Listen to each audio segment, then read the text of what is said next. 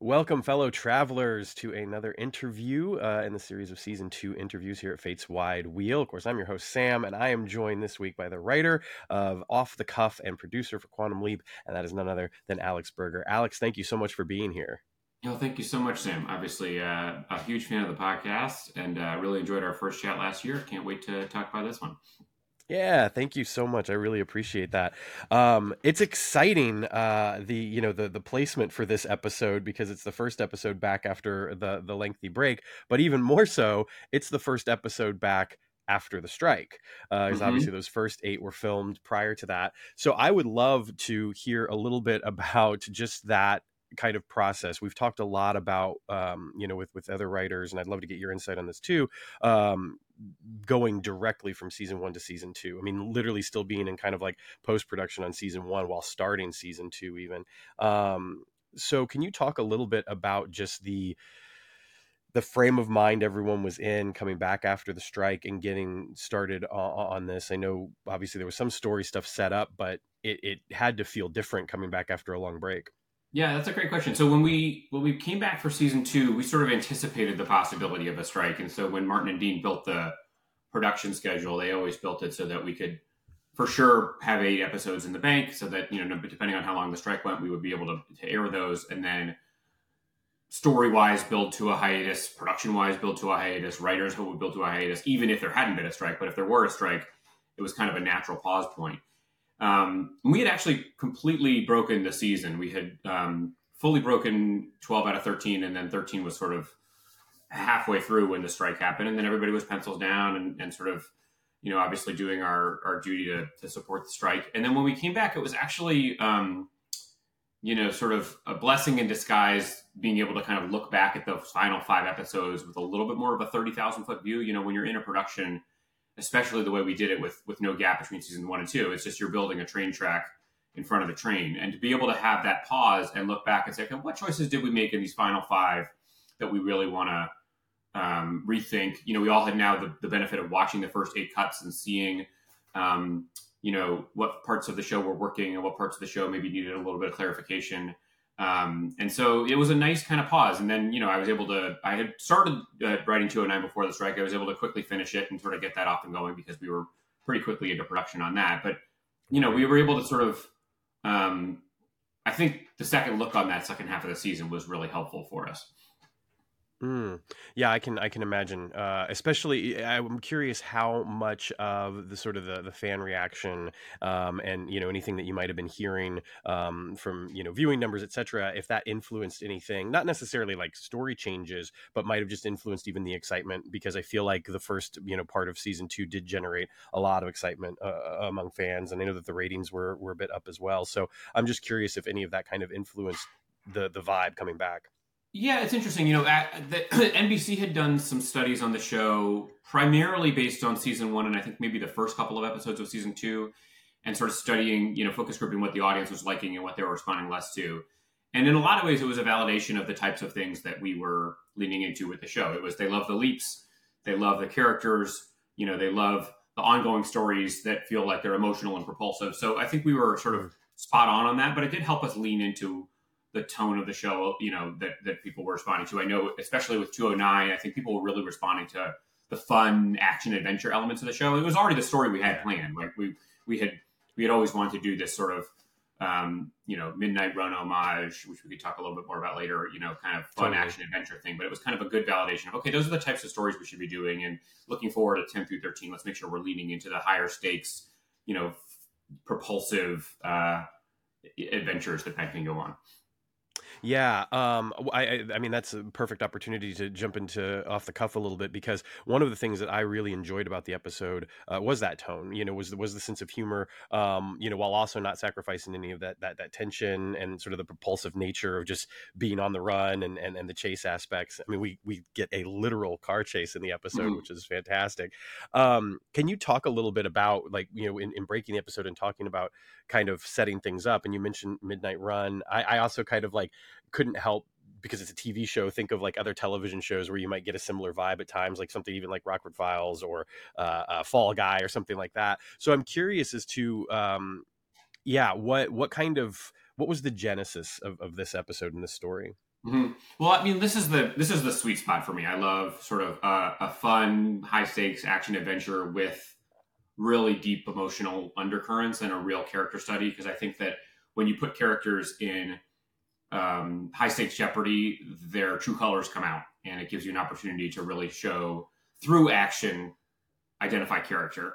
Um, and so that was kind of, you know, and, and when, you know, we were talking about two oh nine, I think, you know, Martin might have thrown out, let's maybe do something where Ben and somebody are handcuffed together. When Ben comes to handcuffed to somebody, where does that go? And we started brainstorming and thinking that that could be kind of a Midnight Run adventure.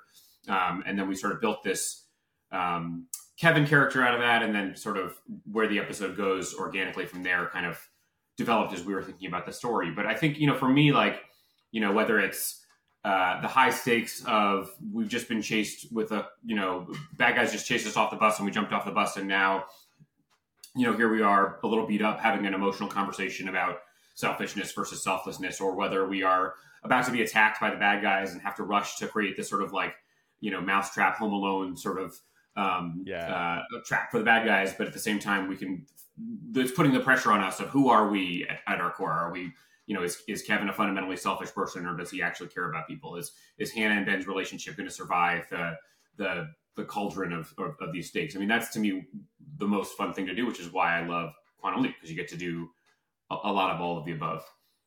Yeah. Well, I think that one of the things too that's interesting about Kevin's character is, you know, there's there's obviously this duplicitous nature, you know, is his criminal side. Uh, mm-hmm. And and I, I I love that it's set up very early in the episode where, you know, he's trying to kind of bribe Ben, and, and, and Ben is saying no. And and and part of what Kevin says is that he's, you know, he's innocent. He didn't do it. And then immediately he, he mentions the fact that yeah. he's got all these diamonds and all this stuff. And he's like, you did, you told me you didn't do it. He's like, I'm a criminal. I lie. Yeah. And I, I love that, you know, even down to the story about being valedictorian, and you know, once we meet Josh and get a little more information behind that and behind their two upbringings, it, it really is wonderful, because all of the stuff that I'm talking about is basically in like the first twenty minutes, and and we learn so much about Kevin and just, you know, his nature, obviously from what we're seeing, but then also from what we get from other characters, um which I which I love. You know, in theater, for instance, one of the one of my favorite things is to always track, you know, when other characters are being spoken about when they're not on stage. Um, and obviously the same is true in film and television. But, you know, I can speak a little bit more to theater with that, because you learn so many little details, um, uh, not necessarily about the character specifically, but certainly about other people's perceptions of the character.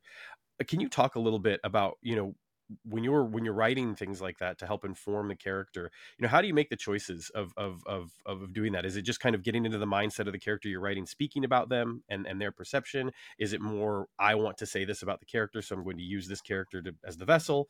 Um, what's yeah, that process like? That's a great question. I mean, I think there's, there's two things. So, so number one is I always want to put a character on the show that's going to be fun and that uh, is a fun adventure for, for the audience to go on. That's the, sort of one of the pieces of special sauce of Quantum Leap, is that we get to dive deeply into somebody's psyche every week. And it doesn't just have to feel like, okay, we're solving the, the crime mystery of the week, but it's really about the puzzle.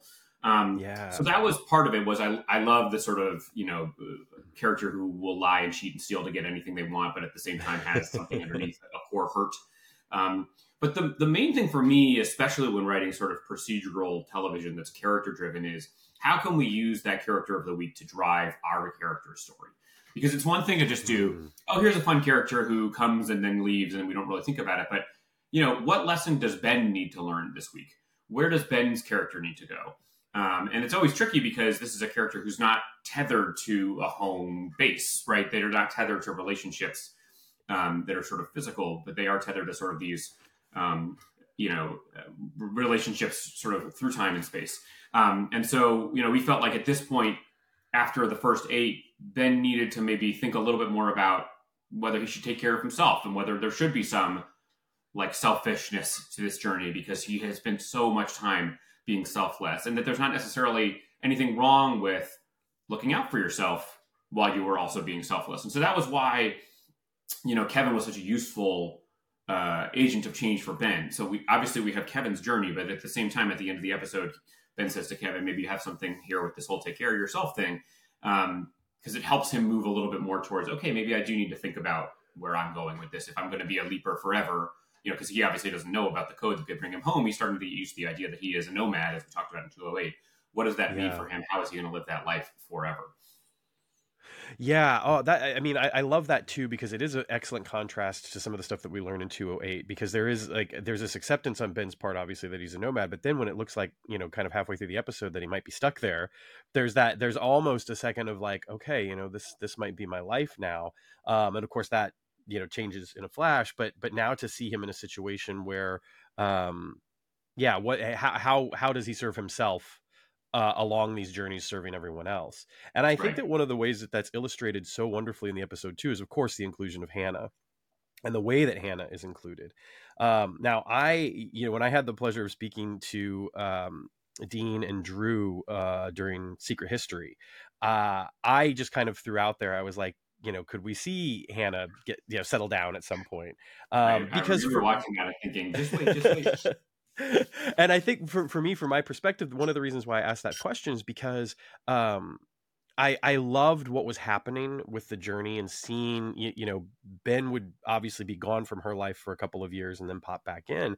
But there comes a point when I would hope that she would still be living her life. And mm-hmm. and and and by nomads, it's, you know, it certainly kind of seemed like that, like she was still doing things, she was engaging, but she wasn't necessarily seeing anyone that we knew of or anything like that. So when we see her in this episode and now she's married and she, you know, she has a kid, can you talk about some of the discussions and the decisions to to go forward with that uh, as, as an element of, of not only her story, but with this episode specifically?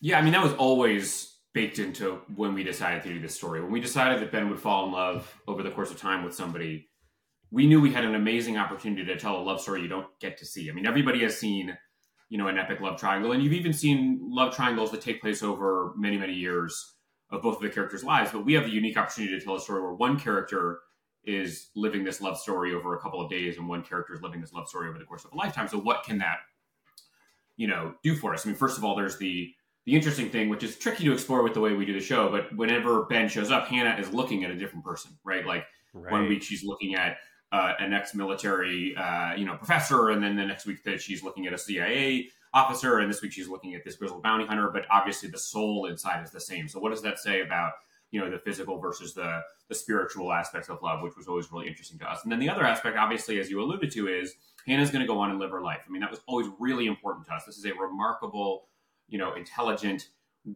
fully realized person. And Ben obviously helps her with her journey between meeting her in two oh three and helping guide her in two oh six towards, you know, success at Princeton. But at the same time, we did not want her just waiting around for Ben. We wanted her to live a full life and then test the idea of, can love exist outside the bounds of time and space? And also, can you be in love with two people at the same time? I mean, that scene in Hannah's office where, you know, Ben is saying, you're married, I can't do this. Like maybe, I think in Ben's mind, he's like, okay, maybe this is the end of our relationship. But in Hannah's mind, she's always baked into the way she was going to live her life. That yes, I might get married and yes, I might have a kid, but I will live these days that I have with Ben as sort of my special Ben days, as my special sort of like thing that exists outside of my monogamous relationship with Josh. And she very much loves Josh. She loves her kid. Ben showing up does not feel like it's going to rip her away from that family, but she feels like she can have this sort of magical moment with him, which she knows is only going to last a little bit of time. And so that was, that was always one of the great um, opportunities we had. And then obviously we have this amazing chemistry between Ray and Eliza that, that really yeah. sells um, that and, and, uh, and, and does a lot of work to sort of, Um, illustrate the uniqueness of that story. I, it's definitely, I, I mean, I think throughout the season, anytime we see Hannah, uh, I, I, it feels like, uh, you know, business picks up a bit. And I think that the, the fascinating thing about in this episode uh, is that, of course, we still have this thing looming over us, you know, that people are coming after Kevin and, and, and by way of Kevin, of course, everyone else. And, uh, and yet, you know, these these wonderful kind of character moments and progression of Ben and Hannah's story still fit so well within the context of that. How how do you, like how do you manage that? Because it feels like in a way you could almost have two separate episodes, right? Mm-hmm. But it, it it all still fits together really well. So I'm just curious from your perspective, like how do how do you make that work? Yeah, it's a great question because it, that was the biggest challenge of this one. Is it, it I, we didn't want it to feel like two episodes mashed into one. You know, we wanted there to feel like there was a unique, singular emotional journey going on for Ben, and that there was a reason why he went on this adventure without Hannah for a little while, and then Hannah showed up. And so part of that was about, you know, especially if you're watching these episodes directly in a row without having had that time gap, you will have just seen uh, the heartbreak of Ben having to leave her in two oh eight in Egypt and the sort of epic adventure of that. So in his head, it's been moments since that. So he is still reeling from getting pulled away from her. So it's not like he is, you know, resetting and just normal Ben who is going on his normal adventure. He's very much thinking about Hannah in the first half of the episode, which is why right. he asks his bond agent, you know, can you look up Hannah Carson? And he sees, oh, wait, I'm in, I'm near Princeton, New Jersey. There's got to be a reason for that. I mean, he's, he's smart enough to figure out that the accelerator is sending him on these adventures. So he's thinking, okay, if I'm in New Jersey, maybe this is another Hannah episode. And then when he can't get a hold of her and he can't get the number and they're being chased, and then Kevin brings him to this house, he's thinking, okay, maybe this is not one of those adventures. And then all of a sudden Hannah shows up. So it's, he's already been primed um, very much to be in that space. And then obviously I think a big part of this episode is, you know, what does it mean to have a family? What does it mean to be at home? What does it mean to, to sort of um, be in, in sort of a, a monogamous relationship versus the sort of like more um, complicated view of love? And so I think that has always been on Ben's mind throughout these last couple of episodes. So to put him in this house with this woman at this time is sort of the perfect opportunity to examine that. Um, and then, yeah, it's a lot of it is just tonal. Like you want to make sure that it doesn't feel like the first half was, you know, a nineteen eighties A-Team episode and the second half was a melodrama. You want it to feel like the sense of humor and the emotion exists in the first half. We have a lot of nice emotional moments and Addison comes in and we have some of those nice emotional moments. And then we have the same level of emotion, but also humor in the second half of the episode too. Yeah, absolutely. I, I think that, you know, one of the things that's really nice about once we get to their house is that, yeah, it doesn't lose that sense of humor. And uh, I don't think it, you know, it doesn't lose the momentum either, which is, is so funny because I, I can imagine that there was a danger, especially like, you know, you have characters, one character's getting fixed up, then they're sitting down to dinner and that, but, but it, it doesn't, in my opinion, it doesn't lose the momentum. And a lot of that, you know, from the outside looking in has to do with the fact that, you know, Ben and Hannah are in the same room. She doesn't know that it's him yet. There's, you know, there's still all of this wonderful stuff at play. And I, you know, how conscious were you of, of, of that and making those choices so that things didn't slow down too much, you know, in that kind of like, you know, second half or at least. Yeah. You know, that's yeah, a great question. I mean, I mean, you know, I think first of all, when we got to the house, even if Hannah hadn't been a part of the episode, there's always the danger that, oh my gosh, we've been running and jumping and, and falling out of buses and, and car chases the whole episode, and now all of a sudden we're in domestic drama. So we very much were conscious of not wanting it to feel like it was slowing down. So this, you know, we have this nice scene between Josh and Ben while Ben's getting fixed up, and it's sort yeah. of, okay, I'm getting a little bit more of a window into who Kevin is. As you suggested, you know, you get a lot of um, insight into people when you have two characters talking about a third, and then Hannah shows up. So we immediately are back with, uh, you know, sort of leaning into, okay, where is this going? And then, you know, to me, I, I could have written that dinner scene to be ten minutes. Like, I love the idea of Ben being sort of torn between, I love this woman, and yes, she's holding hands with this man that she loves, and do I say anything? But obviously, we want to keep the pace up, and so we have the, you know, the the reveal come pretty quickly. Um, yeah. And I hope the audience is still, you know, sort of invested in, okay, where has Hannah been for the last nine years? How does Ben feel about the fact that she's married? And then yeah. all of a sudden, you know, the stakes quickly ramp back up when we realize that that uh, the bad guys are coming. So, you know, that's to me the the hard part and the fun part of writing these kinds of shows is amping the stakes up when you need to amp them up, and amping the tension and the and the speed of the episode up, and then and then stopping down and doing a little bit of character without feeling like it's it's slow. Yeah. You know, so you mentioned the nine years, and I want to point that out for a moment because I, I know that there was definitely some rumblings, uh, you know, within the fan community about the fact that the previous three Hannah leaps, there was there was always six years in between them. Mm. And so now to go from like having, you know, that gap to all of a sudden now it's nine years. Um, was there any uh, there's multiple questions here, but I'll just ask this one first. Was there any um, like conscious thought given to the amount of time spent between leaps, like in those first three uh, uh, Hannah leaps? And, and and then it's extended and longer in this, or was it was that just kind of like it happened that way? It wasn't we wanted time to we, we wanted enough time to pass where Hannah had had lived a chunk of her life. I mean, I think if Ben leaped into nineteen forty-six and then leapt into nineteen forty-seven, you don't get to see what is the point of this episode, this, sure. this story, which is a woman going through an entire life's arc while Ben is day to day seeing her. So the idea that, you know, she was in a small town in, in you know um, in New Mexico, and then all of a sudden, you know, is uh, a graduate assistant at Princeton, and then, you know, this really successful researcher and and and uh, um, academic, and then now the chair of the department at Princeton. Like, you you have to have these big time jumps, and also to your to the point we were talking about earlier, we want Hannah to to have an emotional transformation each each time that we see her. So like, you need some time to pass for us to go from this wild, you know, sort of Casablanca adventure in in Egypt to I'm a domestic, um, you know, I'm in a domestic world with a, with a husband and a kid, and I have a fully realized professional life as the chair of the department at Princeton. Um, you need a lot of time to pass for that to be the case.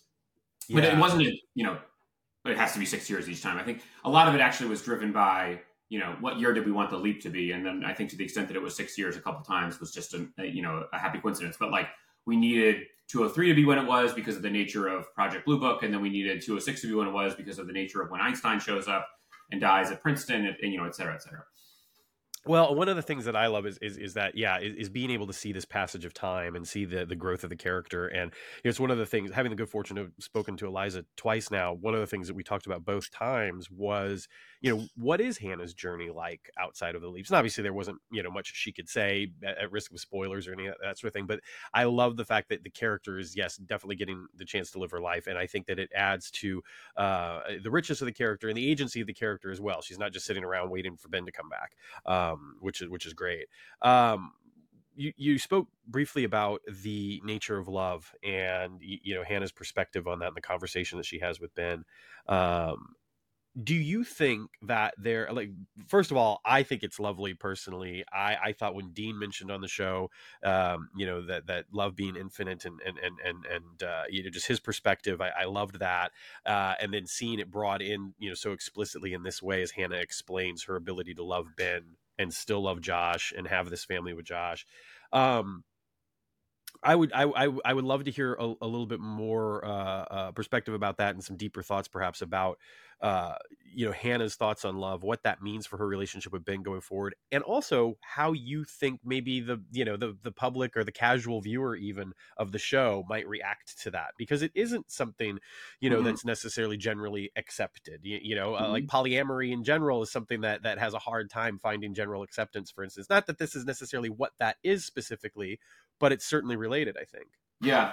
Yeah, that's good. That's, there are two really good questions. And let me start with the first one, which is the sort of derivation of the, the conversations about love. I mean, I've, I've talked a little bit about it. I know Dean's talked a little bit about it. But the, the other, you know, piece that I can add to it is, you know, Hannah has this line, every parent knows when you have a child, your heart expands. I mean, that came out of a conversation. It was, it was actually in a later draft of the script that, that Dean and I had this conversation. We were, you know, Dean and I, um, our kids are actually friends. We we knew each other from before the show because our, our sons are friends. And we both oh. talk a lot about parenting and the challenges of parenting, you know, outside of work, um, and the challenges of having multiple kids who have different, you know, agendas and, and, and needs. And, and we have talked a lot about this idea that, you know, it feels like there should be a finite amount of love as a parent, but you do find the capacity to expand your heart as your family expands.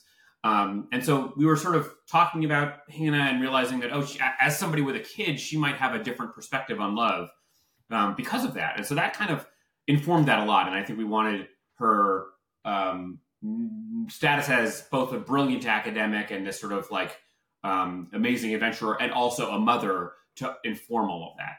Um, and yeah, it is a, it is a challenge, especially to a broadcast network audience, to accept the idea that you can be in love with two people at the same time. And, I, you know, I'm not actually sure, you know, where my head and heart lie on that question, but I do think it is a, you know, wildly valid area to explore. Um, yeah. You know, is, is can you be in love with two people at the same time? And it's also, it's not, you know, we, we talked about sort of actually explicitly calling out the idea of monogamy being an outdated concept. And I think at one point we had um, Hannah saying something like, you know, for a man from the future, you sure do have an outdated view of love. but, um, but but it, we didn't want it to be caught, tied up in sort of like things that people are going to have a larger uh, point of view on coming into the show. Sure. To us, there's something so specific about this idea that she's going to spend just a couple of days with this person over the course of a lifetime. It's not a direct yeah. situation where she's in love with two people and having two families or, or, or a polyamorous relationship in her house. It's something more specific to Quantum Leap that could only exist on Quantum Leap, which is, you know, I fully love my husband. He's my partner. He's my rock. And yet Ben is her soulmate in a very different way. And I think that's a really yeah. um, rich area to explore, and um, you know, goes to some interesting places from here, which I can't get into, but I'm sure you'll right. keep watching. Well, that that brings me to a question which I'm sure there won't you won't be able to directly answer. That's fine. But one question that I did have, you know, when when watching the episode, and the, upon my first viewing, it it was an answer that I felt like I was sure I knew the answer to, but upon my rewatch, I started to kind of wonder, well, there's nothing that says that that couldn't be the case. And I'm just curious if this is something that Hannah has already talked to Josh about. Like, mm. you know, has Hannah has Hannah discussed, you know, this time traveler, how, you know, with the nature of their relationship and their romance and stuff. So it's certainly a question I have uh, about that. It's a question I'm going to I'm going to uh, uh, politely pass on a, on sure. an answer, but you will you will get an answer to that. Um, I'll, I'll answer a totally different question that you didn't ask, but for sure, um, you know, I wanted to mention, which is, you know, the idea of being in love with two people at the same time, and and it was very tricky for us to work this into the episode because of the nature of the way. Um, Uh, it plays, but, you know, Ben also has two people in his life that he is in love with. Yes. And Addison has two people in her life that she is in love with. And so for Addison to be able to witness these conversations, for Ben to be able to think about the idea of, you know, can you be in love with two people at the same time? We really felt like was an important piece of the puzzle to add in, because Ben and Addison's adventure is obviously not finished. Um, right. And we can't really talk necessarily about where it's going, but at the same time, we want the audience to be sort of torn about Um, how they feel about uh, about that, and we want the audience to feel torn about how Addison feels about, you know, the fact that she is in love with Tom and yet still potentially can't get over Ben. Um, and so I think, you know, those conversations also are playing in subtext and looks and performance, but I think at the same time, uh, it was really exciting for us to be able to kind of explore that um, in this context. And I'm, I hope I successfully dodged your question about Josh without giving any. Yes, totally, totally did. Uh, and, and, and I'm glad that you did bring that up because it was something that was on my mind as well. Um, the nature of, you know, Ben's feelings towards Addison, Addison's feelings towards Ben, of course, and Tom as well. And, and, and it, it does feel there are these very genuine connections that all of these people share, you know, and, and, and, and love. Uh, it doesn't feel like it should be something that, you know, you can only feel once, right? You know, the way that Hannah yeah, says it, but it's it's just that that that one thing. And certainly their circumstances, I think, uh in this in this wonderful sort of sci-fi world that we have, allow us to explore some of these questions in a way that feels, I don't want to say less threatening, because that might sound, but but in a way, I mean, that that's the way I can articulate it best. That might feel a little bit less threatening than if you're coming on this issue like head on, right? And and and and certainly the way that we have seen love explored, and and you know, people who are with someone and then fall in love with someone else in, you know, on network television, to be sure, in the past, is basically that, you know, hearts are getting broken and, you know, whatnot. So um I, I do really in, enjoy the dialogue that's being created around it within the show itself, with with this episode specifically, and and obviously for our characters, it, it, the emotional stakes are are pretty high. Um, yeah, it's also, I feel like it's probably. I think there is something. Ahead, yeah. You know, you're you're mentioning that it's coming from this sort of like five feet above the ground sort of science fiction world, but I think it's also a super relatable idea, not just in the sense that people have been in relationships and then, you know, fallen out of love and fallen in love with somebody else, but like, it's deliberate that we made Tom a widow, right? Tom is somebody who mm. loved his wife. She died. He still loves her. Right. And yet he's in love with another person. It does not deny his love for his wife. It's not a finite yes. thing where you only have one love chip that you can give. And, and, and so, you know, we wanted to put, whether it's Hannah with her child, Tom with his Um, his late wife, you know, Ben and Addison, Addison and Tom, Hannah and Josh and Ben, like, you know, there's a lot of different uh, variations on a theme in this episode that I feel like are, are pretty universally relatable to an audience, I would hope.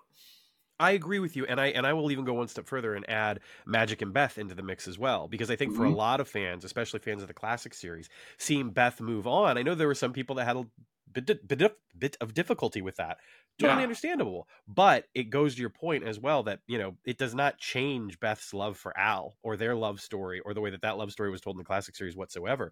And, you know, and it does not negate her feelings for Magic either. It, it, it's the idea that, yes, the, the capacity is there to to love more than once, because how awful and terrible and sad would it be if you can only love one person and then, yes, they do die, you know, or right. something separates you or whatever, and now you're never allowed to love anybody again.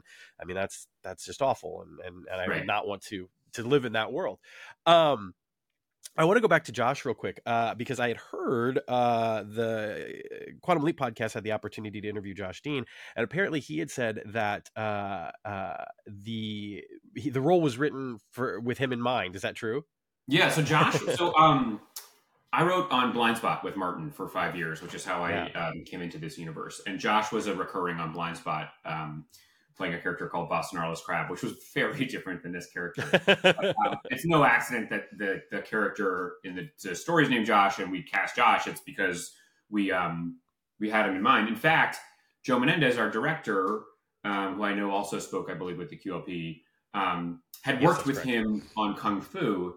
And when he read the script, he had Josh in mind to play Kevin, which I thought was kind of interesting. Um, and I thought I think he could have done a great job. But I think, um, you know, Josh Dean, the actor, who is a, a wonderful person and, and and sort of like, you know, one of the biggest hearted, generous, funny, friendly people to, to have on a, on a set or in your life, um, brings this emotional depth to him when he shows up. I mean, like I, I get chills every time I watch the cut or when I was on the set. When he just shows up at the door and sees his brother and his face says so much. And that was really important to us because not only do you need to understand that Kevin doesn't like his brother and that his brother, you know, and vice versa, but it was really important to us that the person that Hannah married be a remarkable person, that Hannah Absolutely. didn't settle, that Hannah is not, you know, in a slummy relationship and therefore just waiting around for Ben, that she married somebody pretty remarkable, you know, the, You know, he's a, a medical doctor. He's, you know, an, an extraordinary father. He is, you know, a really kind and empathetic person. He just has this damaged relationship with his brother. And that's a lot to to to, um, to show in a very brief amount of screen time. And so I, we were blessed yeah. to be able to have Josh Dean play the role because he can he can play all of that in, in, in, in a very brief amount of time. Yeah, well, one of the things, uh, and I kind of mentioned this earlier, that I was really struck by uh, in my second watch uh, was the conversation that, that he has with Ben while he's kind of, you know, patching Ben up after they, they first arrived at the house. Uh, because it really does shine through, especially the nature of his relationship with his brother. As frustrated and annoyed as he clearly is with his brother, there is still, it is undeniable that there is still this affection, that there is still this connection between the two of them. And uh, again, upon my se- second watch, when I was really picking up on more of that, it it it really it moved me to be more invested with both of them, quite frankly. Uh, you know, even though Kevin's not in the scene at all. Um, so I think, yeah, I, I think ultimately it, it pays off, and, and, and he does a wonderful job. And of course, you know, I want to know if we'll see him again, and I have a feeling we will, but I don't imagine you can answer that question. So, um, well, one of the things that I will uh, mention, I'll just kind of jump to the end right now. I, I want to talk to you about more things, but since we are talking about Josh, of course, the, the reveal that comes at the very end of the episode, Um, as Addison is doing the wrap up for Ben and, and letting him know how everything's going to go, uh, she mentions that Josh will will die suddenly of an aortic uh, embolism um, in, in in a few years' time. And Ben, of course, turns around to to try to uh, warn Hannah about this because, you know, there's a surgery that it, it can be fixed. And then he leaps. Um, it I I I, I think.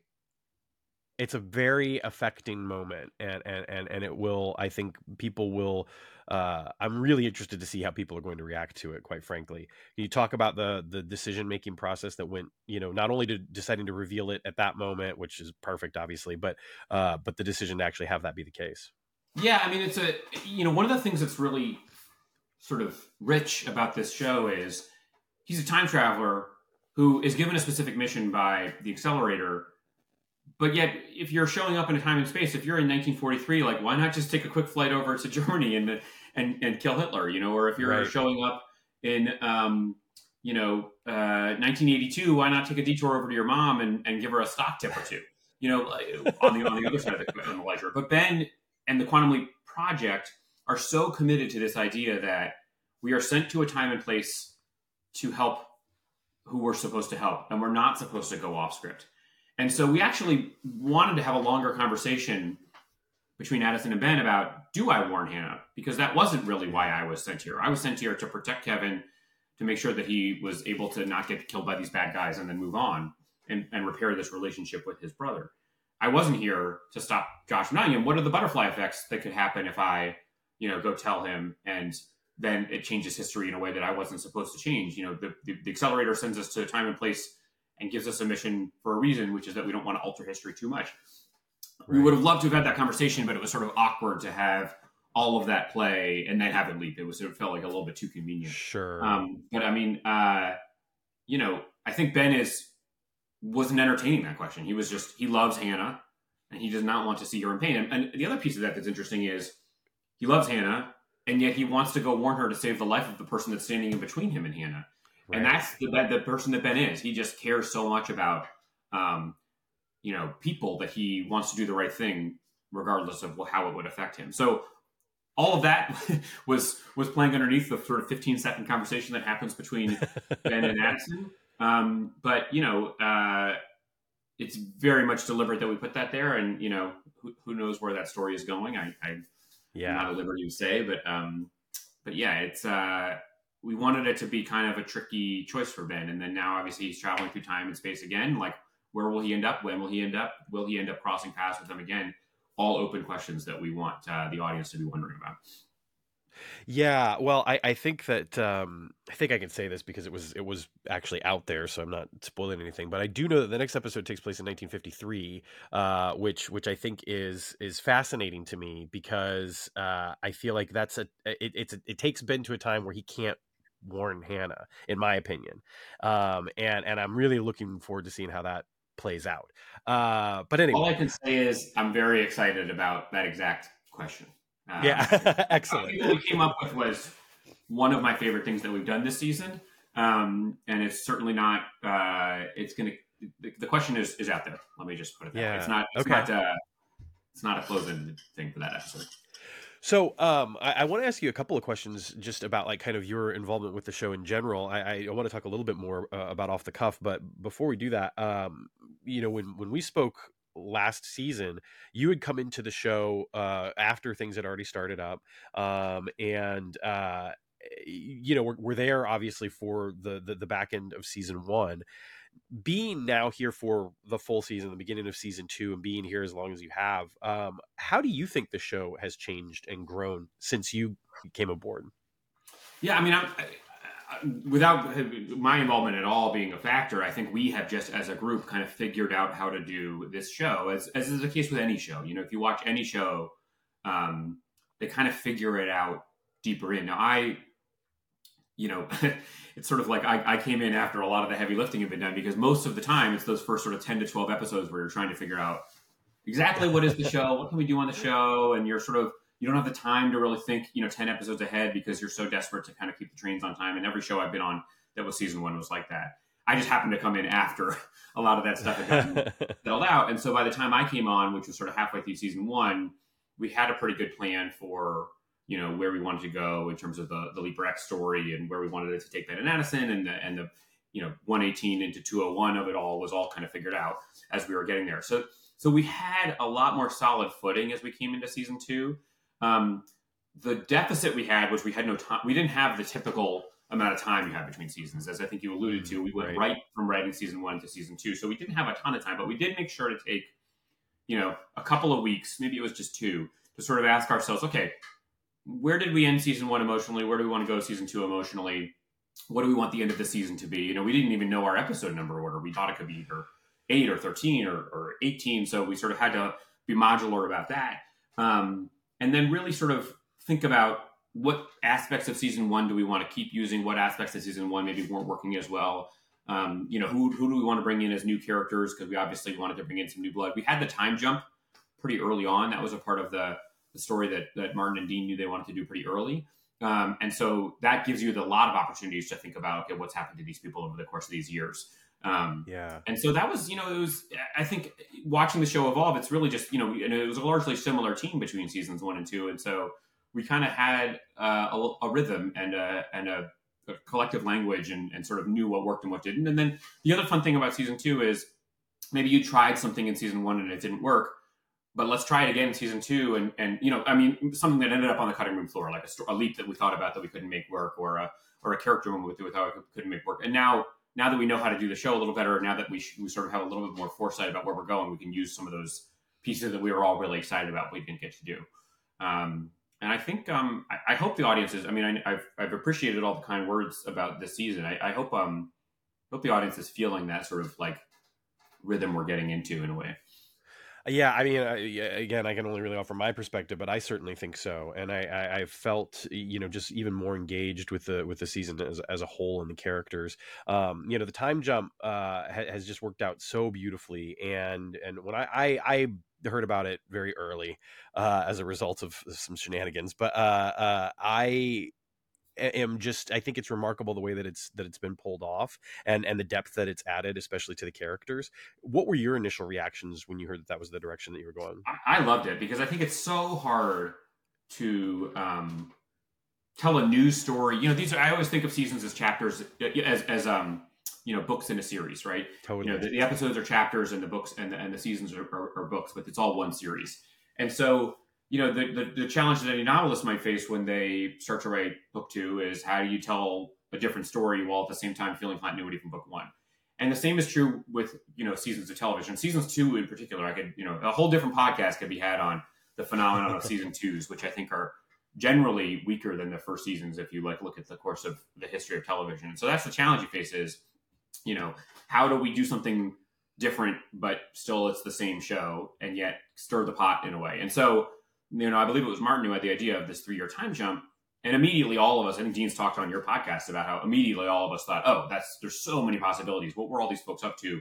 Did anybody give up on Ben? And what did that look like? And, you know, obviously I think it's been alluded to that we had more scenes that we wanted to show that happened in the time gap. And we just didn't have the time to do yeah. them about, you know, when did Addison finally decide she was going to move on? And and the, the I think she, in, in dialogue alludes to, she hit rock bottom and tried to jump into the accelerator to save him. And, you know, almost the suicide mission. We were going to show some of that. We just didn't have the chance to do it. But, you know, there's just so much you can do to sort of reorient the, ch- the chess pieces on the board, but use the same pieces um, to, to tell this, you know, a, an equally compelling story.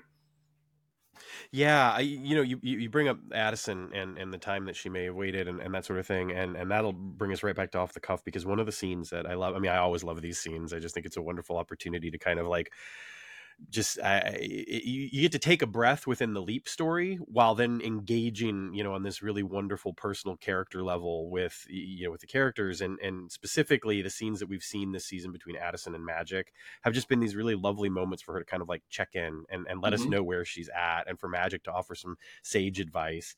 Um, and, and, and I, and I've, and I've really enjoyed those scenes a lot this season, quite frankly. And this one's no exception because, um, you know, it puts us in Addison's head in this lovely way where she gets to just say what I think a lot of us have been thinking and feeling as viewers, you know, as the season has progressed. And, and, and I would love to just hear a little bit about that scene and, and about the decision to have Addison just articulate it so directly mm-hmm. that this is what this feels like. Yeah. That, that's a, that was a really, um, that scene was really emblematic of what's great about this show. So, so, you know, when, we made the decision that, that Addison was going to find the ring in two oh eight, and then she was going to think Tom was about to propose, but he has this DARPA file. Obviously, Addison's head is spinning. And you would love to have the scene with Doctor Melfi where she gets to talk about where her head is at two oh nine, but that's just not the show we're in. We're not in a show that stops and talks, you know, at length about each emotional moment because the trains are always moving so fast. Yeah. And there's this scene early on in the episode where they're talking about, do we tell Ben? Can we bring him home? Ian is talking about whether they think this is a, you know, valid lead or just a, you know, a flash in the pan. And I wanted to be able to have Addison articulate, you know, how much of a hurricane her head is, but it just doesn't, she can't say those things out loud, but we have the fortune of having Caitlin as an actress who can pull that off with the way that she's standing and the way that she's orienting herself towards the scene, even just the blocking of putting her on the end of the, on the end of the row and, and you know, the yeah. missing when somebody asks her a question and having that they ask twice. I mean, I, I think you're getting a lot of that, but yet you want her to be able to articulate it. And, you know, Ian actually has this funny exchange where they say to, to Jen, you know, how would you feel if you're, you know, you thought you're about to be proposed to by your boyfriend, but instead your other ex-fiance might, you know, be able to come home and, and you know, it's sort of articulating the absurdity of the moment. But then you right. want, you want to hear it from Addison. You want to hear where her head is. And you don't want to just hear her say, I love Ben and I love Tom and I don't know what to do. I think you want to see the tumult that she feels about um, about uh, this sort of predicament that the that the universe has put her in. And then I had lots, lots of conversations with Caitlin in prep because she wanted to make sure that the character felt the right level of frustration at the universe for putting her in this position. Mm. And we talked about that performance, and that was actually not originally how I thought the scene was going to be played, but I thought it was so much better the way that she played it. Just, you know, the sort of um, anger at the situation, yeah. and yet the yearning that she feels to have something feel settled and walk on solid ground. Um, I thought her performance in that scene was really remarkable. I agree. And one of the things uh, about what you were just saying that I love too, is it really takes us away from any kind of melodrama, because it's not about Tom and it's not about Ben. It's about Addison. It's about, mm-hmm. this is how I feel, damn it. Like, I'm mad because, like you said, this is the, what, why is the universe messing with me? And, well, and, and I, it works. Yeah. And this is, and we'll get into this in a little bit as a show, but like, she was supposed to be the leaper. So like, so for, for, you know, yeah, twenty-one episodes, a lot of her decisions have been shortcutted by somebody jumping in front of her in line and making a decision for her, whether it was Ben or now this DARPA file. Like, she, okay, fine, I know where I am. I'm going to marry Tom, you know, and then the universe throws this other curveball at her. So she, she has very much just wanted to feel like she could be settled in the place that she is. And there's just curveball after curveball after curveball thrown at her. And, you know, this character really just wants to wrestle some agency back. And, um, Again, I can't really articulate exactly where we're going, but I will say that sure. that is something that is going to very much come into play over the last four episodes, is just her making some decisions for herself. That's excellent. That's excellent. And I, I, I want to go back real quick to just to just to articulate this, because I agree with you, that moment when she is kind of zoned out, when they're kind of all meeting around uh, Ian's terminal and they're, you know, looking at the DARPA stuff. There's something about the way that, like, the look on Caitlin's face, that it really is like one of my favorite times I've ever seen a character like zoned out. You know what I mean? Like, it's just because it, it just felt so genuine, so real, so honest. It was very, it was wonderfully played. And it's one of those moments that I love, because it's, you know, she's not venting to magic, she's not having mm-hmm. this moment. Instead, it's just, it's something really subtle, and I thought that it was wonderful. I also yeah, loved Jen's you know, response. A lot of shows. Oh, sorry, go ahead. Oh no, go ahead. I, I, I want to hear it. Go ahead. I was going to say, I've written down a lot of shows where there's sort of an action adventure taking place out in the world, and then you have your characters on your standing set, you know, typing to try to figure out the plot. And those scenes can be, you know, a little uh, tough, because there's only so many different ways you can play. We're all looking at the computer, and, and Ian makes a snarky comment, and then right. we we have a conclusion, and we all clap at the end and say go. And obviously we have to do those scenes on the show, but I, I always want them to be about something else. You know, I want them to be some other character dynamic that's happening in the scene, so it's not just an information dump. You know, the plot that is happening in that scene is we are going over whether or not this is a valuable lead and whether we're going to tell Ben. But emotionally, that scene is so much about, you know, we've had so many false starts. Are we going to be able to finally get over the hump on this? And then Addison obviously playing what we just talked about. So it was, that's the, the luxury you have when you have such a talented cast, is, you know, Caitlin's playing an entirely different scene than what the dialogue is, but it still plays yeah. because we're able to sort of see that on her and the way the scene is directed. Joe did an incredible job sort of making sure that that was coming through as we're also getting a lot of the information. Um, yeah. Yeah, you know, and, and and I think that one of the things that I love about a lot of these scenes, quite frankly, is, is that there are other shows out there that are fine and wonderful and people like them. But when they have a scene similar to this, I almost feel like the dialogue is interchangeable from episode to episode. Like, it doesn't really matter. And and I feel like, you know, this scene, you know, obviously it couldn't exist in another episode. And, and, and it benefits so much from what has come before. And it benefits so much of being able to look at, you know, what might be next, obviously with the DARPA projects and stuff. We do get left hanging, though, with Jen's line. I want to know what Jen was going to say. I want to know what what what parallel is she drawing between her own personal life. Yeah, sure. I mean, that, that's potentially to come at some day. I mean, that's the, that's the, the hardest part about writing this show for me, or one of the hardest parts, is that we have to, because of the nature of the show, we're so much with Ben and the Leap. And these we have these phenomenal actors and characters who are going through their own journeys. And there just isn't really the time to delve yeah. as much as we want into that. I think, you know, Narissa actually added a little bit to that line. I think both in terms of the dialogue and the way she was performing it, that wasn't in the original script, that was so lived in. Um, yeah. You know, the, the, like, that's the nice thing about working with, with talented folks, is that they can add so much in so little, you know. Well, any any opportunity for more for more Jen, uh, I'm I'm always excited for. Um, so I, I'm curious too. Uh, again, kind of stepping back just a moment from from Off the Cuff specifically. Um, to some of your duties in general around the show when you're not specifically writing an episode. Um, I, I had heard that you were doing some producing duties on the, on the finale, for instance. I, I've heard obviously that you're a big presence in the writer's room, et cetera. Um, everyone says you're wonderful that I've spoken with. I've heard you described as a true mensch. Um, so I'm just kind of curious, like what, what, you know, what are some of the other things that you're doing on the, on the larger level with day-to-day stuff when you're not necessarily writing a specific yeah. episode? Um, well, I was, you know, so when I was brought into the show, one of the, pro- one of the problems that they were having before was, you know, because everybody was so busy, there wasn't always the same people in the writer's room. So what ended, what ended up happening is, you know, you'd be working on a story and then someone would leave set and someone would go to set. And all of a sudden you'd have a, a whole new set of voices and who hadn't been in the room for the first part of the conversation. And so this is actually what I did on, on Blindspot as well, is I was sort of, sort of intended to be the person who was always in the room, who always had the vision of the show in terms of story and where the characters were going in mind. And I wasn't going to go on set a lot in season one.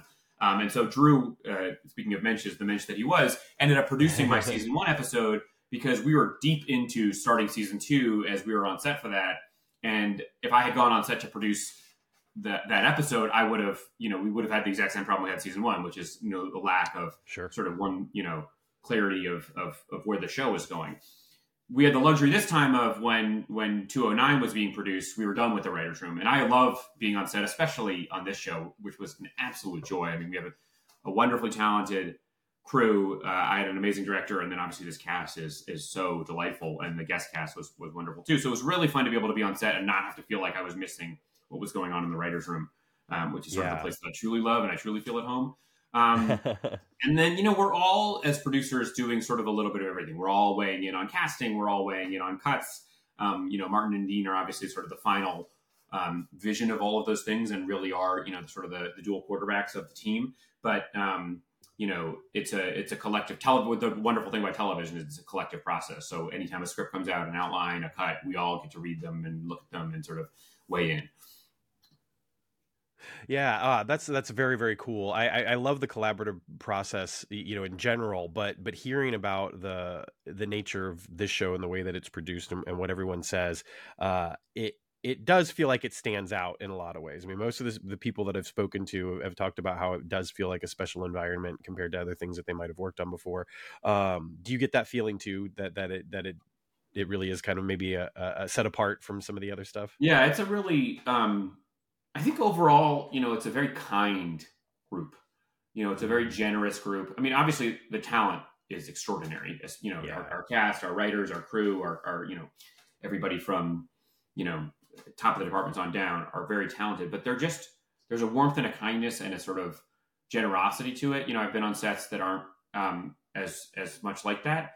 Um, but, and I, you know, to some degree that I, I always, I, I like to credit Ray with that, which is that when you're number one on the call sheet, is um, sort of a mensch and a, and a, and a big-hearted person, it, it trickles down. And, you know, vice versa is also true when that's not the case.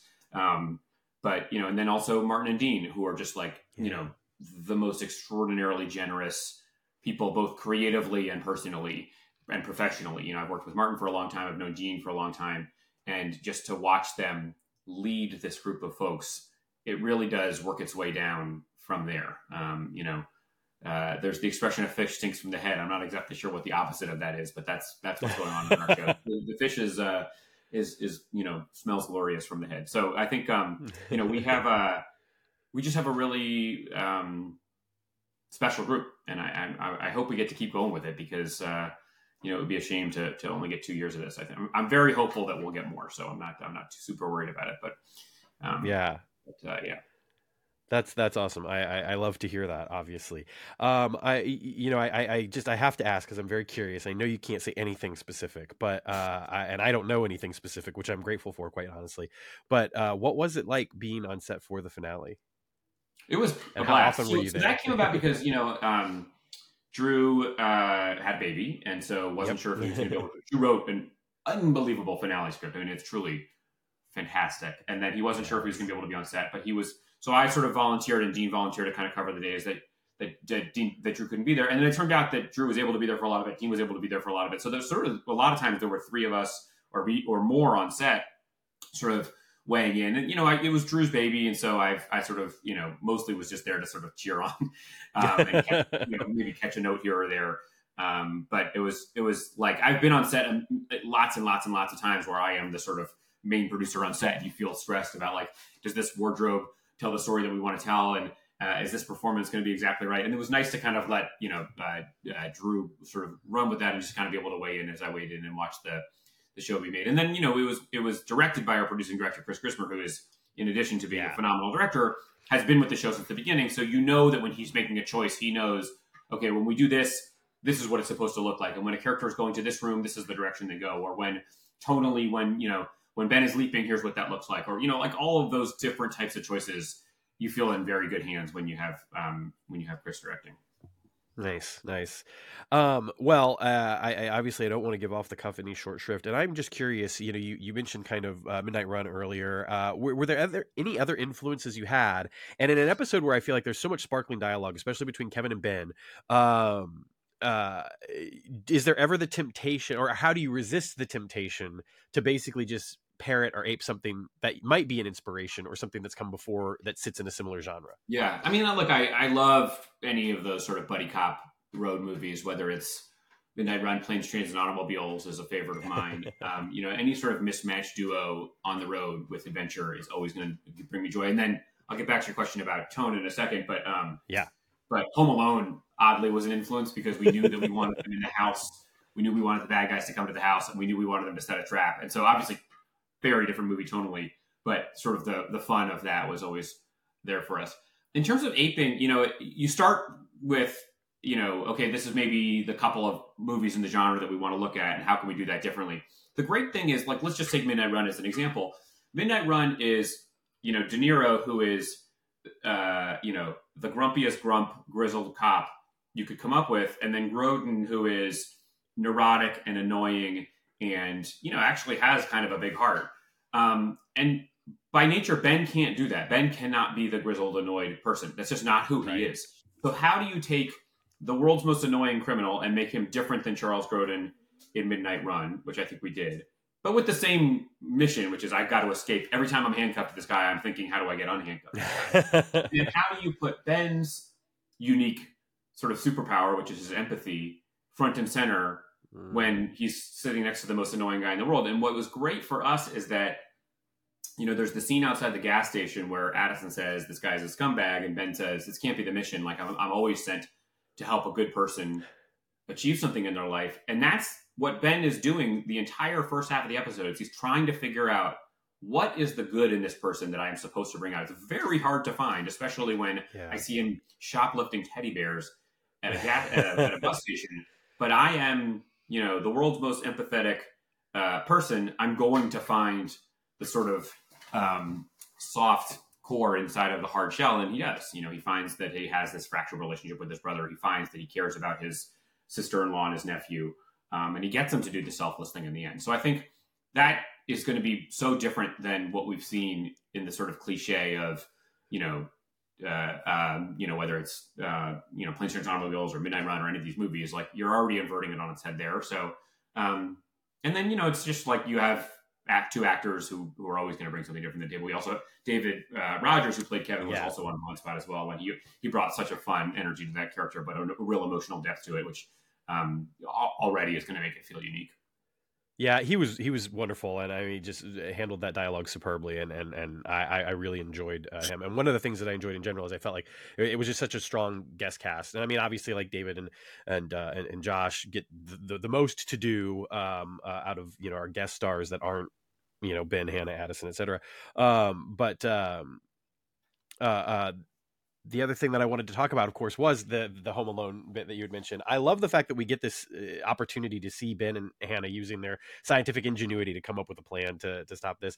Um, talk a little bit about the idea to do that, to not have it be, you know, fisticuffs or whatever. I mean, obviously Ben's shoulder's injured anyway. Um, and, and I just, I just love, I, I, uh, yeah, I did. I loved the plan, and I loved seeing them hatch the plan. I loved Jeffrey mm-hmm. being there, which I want to ask you about Jeffrey real quick before we go as well. But yeah, uh, the decision to hatch that plot and, and have them, you know, in a trap.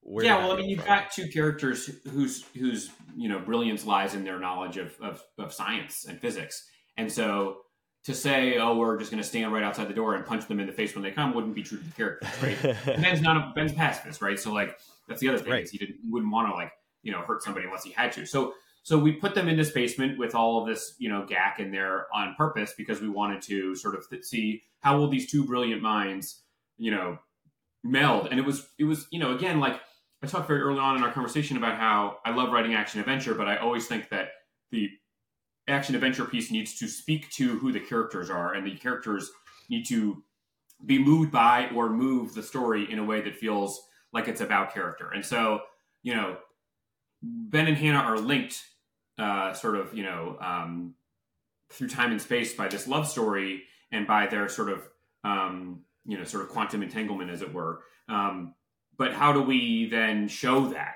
right? How do we see their mind meld? And it's this, so, you know, they're brainstorming down in the basement and they're having a conversation where they're finishing each other's sentences. And it's deliberate that Kevin has no idea what he's, what they're talking about, because they are sort of speaking to each other through, through a mind meld. And then they both come up with the rock salt idea at the same time. So it's sort of, Let's let's tell the love story through action. Let's tell the love story through yeah. watching them piece together this trap. Um, and then it wouldn't be, you know, a, a good action sequence without a little bit of a fight at the end. But again, that fight, and sure. I hope this comes through. It, it was really well um, put together by our stunt team and our director and, you know, our our, our, our cinematographer, um, Anna, which was, you know, how do we tell the story of these two people who are tangled in time and and, and love each other in a fight sequence, right? So you see them in this two-on-one sequence against this really capable fighter, but, and they're not fighters. Ben and Hannah are not fighters by nature, but because they are, right. you know, sort of thinking with one mind, they're able to double team on her and, and get one over on her. Um, and again, you have Kevin saying, "Are you sure you two don't know each other from before?" Because there is this sort of magic to the, to the way they come together. So all of that is by way of saying, like, when we started, we said, okay, well, we're going to set a trap Home Alone style. And then we tried to brainstorm about how you do that. And it's, okay, it should be based in science. So we're going to use this idea that electricity conducts through the water. And then we want to make sure we're telling the love story. So we're going to see them doing it together as a team and use Kevin as the eyes into that to tell that story in the most effective way possible. Yeah, well, it worked wonderfully. And I'm glad you brought up the fight too, because I had almost forgot about that. But I, I also thought it was a wonderful kind of uh, tip of the cap in some ways to Secret History, because I love the fact that, you know, at the end of Secret History, they're working together in a similar way. And now seeing mm-hmm. that again in this respect, it, it, but in a different manner, uh, uh, was, was wonderful. Um, so the one big thing that I haven't really asked you about and I haven't talked too much about, and part of that is because I feel like I immediately would want to, you know, fall into spoiler territory, uh, uh, And and I, I know that that's not going to happen, is, of course, Jeffrey and the fact that Hannah has a son, and, you know, that, that that there's that there's now someone else in play, quite frankly, who could have an impact on future events, especially considering their age. I know that, you know, one of the things that's been going around in the fandom since Hannah appeared is this notion that she's somehow going to be involved in present day events. And one of the things I've tried to remind people is like, yeah, she'd be like one hundred years old, though. So like, probably not. But now, quite frankly, we have someone who wouldn't be one hundred years old. Now, I know you can't say anything, and I don't expect you to. But with that in mind, uh, can you talk a little bit about the decision to, you, you know, it's one thing to have Hannah get married. It's another thing to have Hannah have a child and, and be a parent. You talk about the decision to, you know, to create Jeffrey and to, and to have this other character now kind of in the mix, and, and what that does for the possibilities for the future. Yeah, I'm. I'm.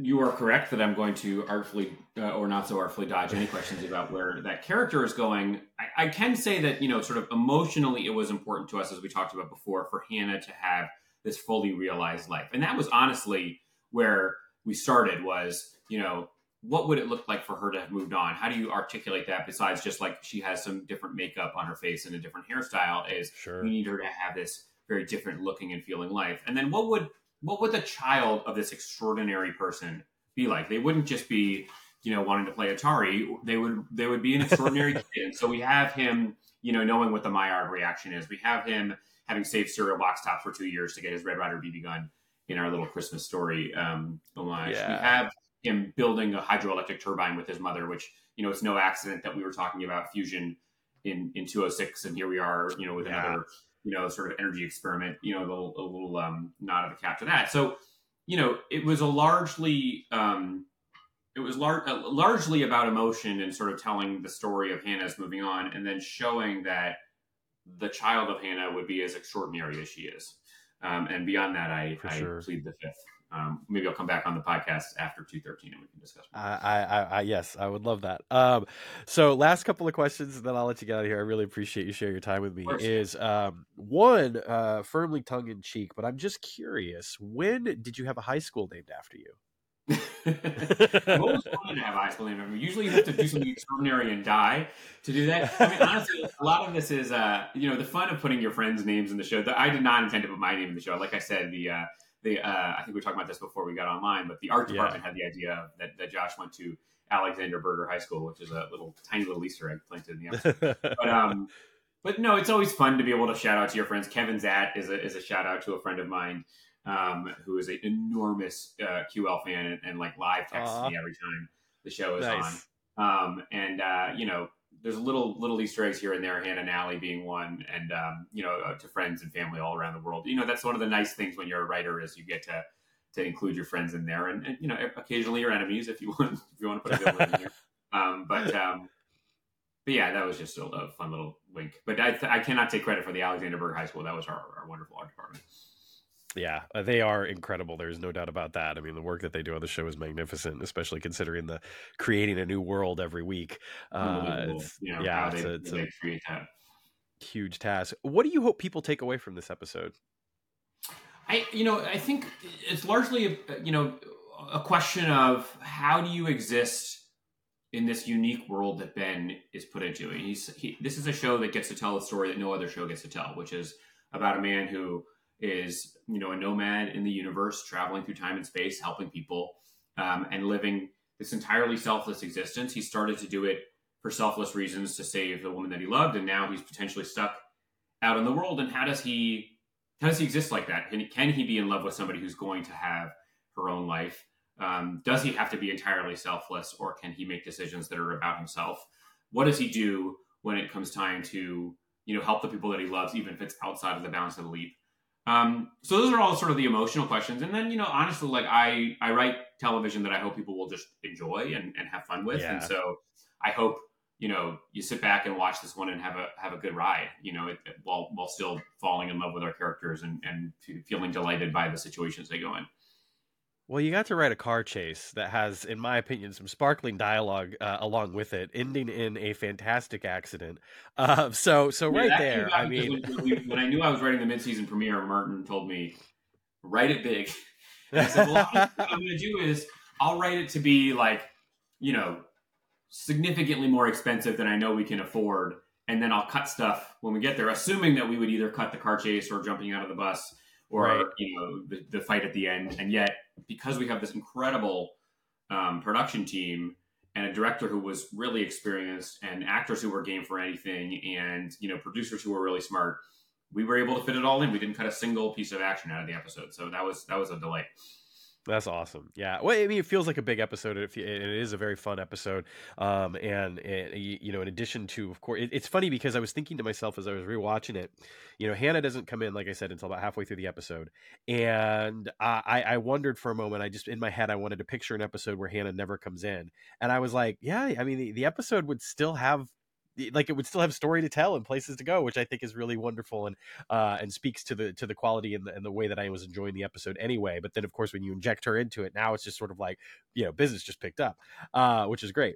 Um, nice. Last question for you. Um, and this is just kind of a general one that I've started asking people. Uh, Eliza was the first person that I asked this to. Uh, but what inspires you? Creatively or just in general? Both. um You know, for me as a writer, I actually, you know, love the process of it. You know, like I, I love taking, you know, as this episode as an example, there's something really magical to me about having a conversation with Martin on the phone where he says, what if Ben comes to handcuffed to someone, all the way to we have a team of two hundred extraordinary artisans pouring their heart and soul into making that. You know, it yeah. starts as a sentence and it ends up as, you know, uh, this massive production um, that ultimately boils down to forty-two minutes of entertainment for somebody as they're sitting there at home trying to unwind at the end of the day, but was a real labor of love for everybody from, you know, the craft services team to the wardrobe department to, you know, the art department, hair and makeup. Like everybody is really pouring their soul into making something really beautiful and perfect.